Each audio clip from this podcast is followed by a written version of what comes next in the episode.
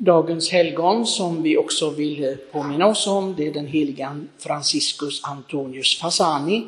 Och eh, han var alltså gråbroder eller konventualfranciskan och levde mellan 1681 till 1742.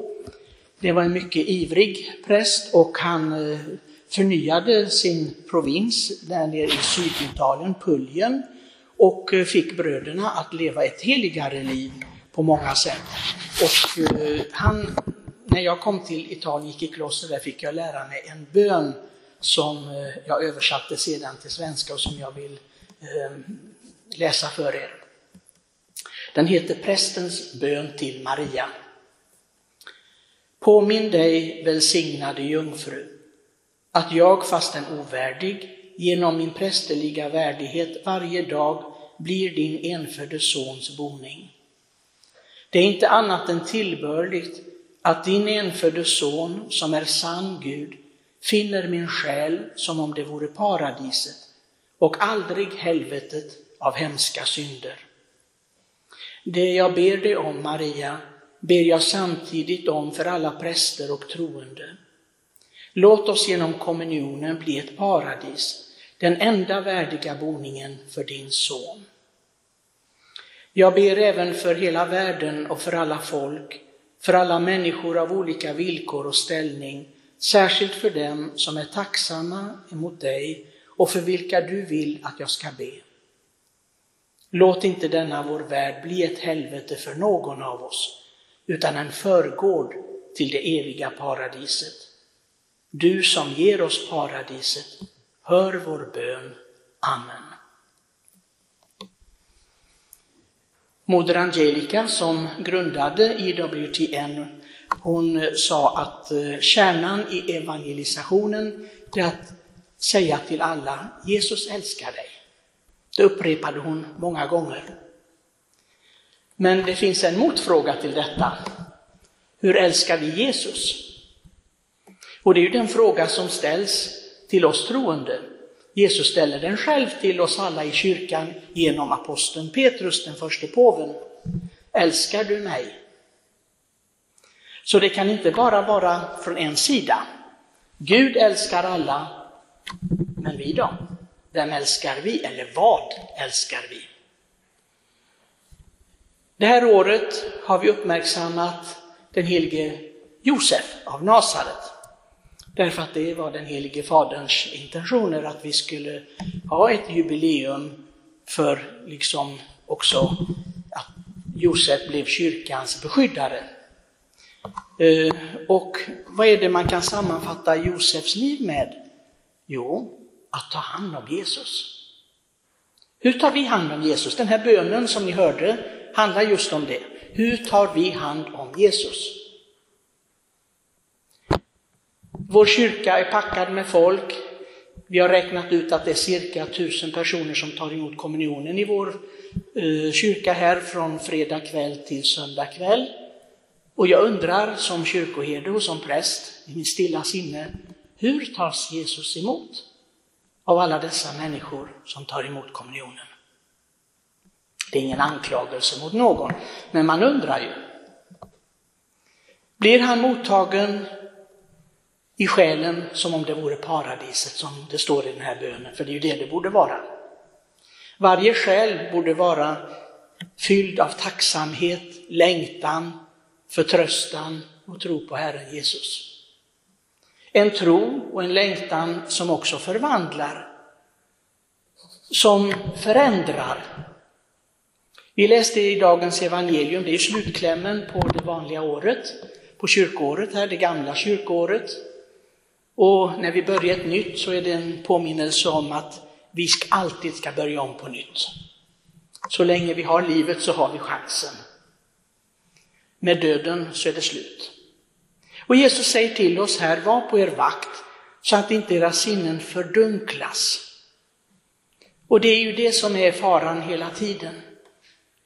Faran att vi tar emot Herren som, ja det är någonting vi gör under veckan eller liksom åtminstone en gång i veckan eller för några är det en gång i månaden eller vad det nu kan vara.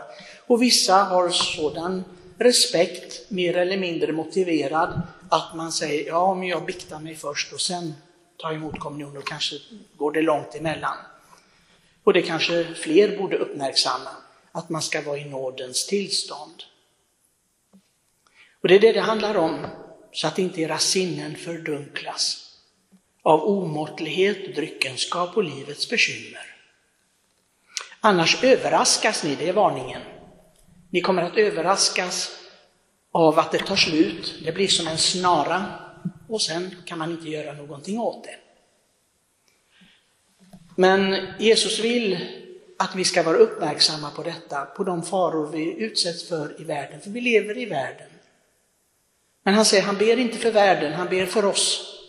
Han vill att vi ska hålla oss till honom. Och det här med att leva i nådens tillstånd, det betyder ju inte att vi alltid så att säga eh, är lysande i helighet. Utan det handlar om att vi har den intentionen alltid att hålla oss nära Herren, att göra hans vilja. Ibland blir det fel, det blir det för oss alla, till och med påven måste gå och bikta sig. Det hoppas jag att ni är medvetna om. Det inte, inte finns ingen i kyrkan som är så, så undantaget detta. Det hoppas jag alla vet, och särskilt de i vår församling som jag aldrig ser bikta sig, som jag aldrig ser närma sig en biktstol, åtminstone inte här. Jag hoppas ju att de gör det någon annanstans då, om de inte gör det här i sin församling. För vi är mycket generösa här i Jönköping med bikttider. Men att rena sin själ, det är så viktigt. Att ta hand om Jesus, det betyder att jag själv tar hand om mig själv. Så att jag blir den här boningen som är värdig för Herren. Inte låter det vara hur som helst där inne. Det är mycket intressant att gå på hembesök. Mycket intressant för man ser hur olika människors hem är. Vissa människor lever i ett fullständigt kaos. Andra, det är så sterilt som man undrar om det bor någon där. Det är liksom från den ena ytterligheten till den andra. Och då kan man ju tänka sig att det är olika också i var och ens själ. Och det viktigaste är naturligtvis att vi är bönens människor. Den helige Franciscus Antonio Fasani han talade om detta. Det hjälper inte bröder, skrev han i ett brev till hela provinsen, att ni läser mycket teologi och ni är stolta över att ni kan så mycket.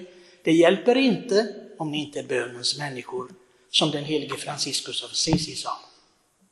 Är ni inte bönens människor, då hjälper ingen kunskap i världen, för ni kommer att falla pladask. Och ni blir ingenting som hjälper kyrkan. Det hjälper, kunskapen hjälper inte, det är helighet, att vara nära Gud som hjälper. Och det ser vi ju Josef och Maria, vem levde närmare Gud än dem? De hade Gud hos sig. Men saken är den att vi behöver inte vara avundsjuka på Josef och Maria. För Jesus är nära oss på ett sådant sätt som inte ens Josef och Maria på det viset fick uppleva. Jo, Maria ja, för Jesus var ju henne kroppsligen, fysiskt. Men vi får ta emot Herren i sakramentet, han kommer in i vår själ. Och jag tror att den här bönen som jag tänkt många gånger att jag skulle dela ut, den skulle passa oss alla. Det är bland annat en bön som man använder också som, som julnovena. Och vi ber Maria nu den här tiden att vi får bli en värdig boning för Herren. Att vi inte tar emot Herren bara av, av vana, slentrian, bara för att vi gör så. För att kanske ingen annan ska undra varför tar inte han eller hon emot kommunionen. Något sådant får ju inte förekomma. Absolut inte. Vår själ ska inte vara ett helvete för Herren. Och det tror jag är det värsta helvetet. Han talar om synden, men jag tror att den här likgiltigheten, den är ännu värre. Det är den som Herren talar om i Uppenbarelseboken. De som är likgiltiga och kalla, de ska han spy ut ur sin mun. Även med alla synder på vårt samvete, vi borde ändå ta vår tillflykt den här längtan, den heliga längtan. Att vi verkligen vill vara med honom, hos honom. Låt oss verkligen bevara den här, så att säga, tron och kärleken som vi kan ha och som vi får på Marias förbön. För jag tror verkligen att om det är någonting hon vill be för oss, för, det är om just den här hängivenheten för hennes son. Den salige Carlo Acutis, han sa så många vackra saker under sitt korta liv. Han sa så, är det någonting som vi ska be om så är det om helighet. Be inte om någonting annat. Be om att du får bli den som Herren vill att du ska bli, helig. Jag tror att Guds moder Maria skulle instämma precis i detta. Och det var ju någonting också som moder Angelica tjatade om hela tiden, detta om heligheten. Så låt oss anstränga oss, för det är inte svårt egentligen. Om vi ser på de heliga, vad det, vad det innebar, så är det inga, inte att göra konstigheter. Den här prästen, Franciscus Antonio Fassan, gjorde inga konstigheter. Till skillnad från några andra medbröder som flög i luften och gjorde annat. Men han gjorde ingenting konstigt. Och flera av bröderna tyckte inte ens att han var helig. Det ser man. Men kyrkan såg det i honom. Och det var kärleken och att fokusera just på detta, inte låta sig fördunklas av någonting. Av oron för bröderna, för klostren, för ekonomin eller för någonting. Nej, det var bara en sak som var viktig. Att hålla sig till Jesus, vår Herre, med hjälp av Maria den obefläckade. Det var hans väg. Det kan också vara vår. Amen.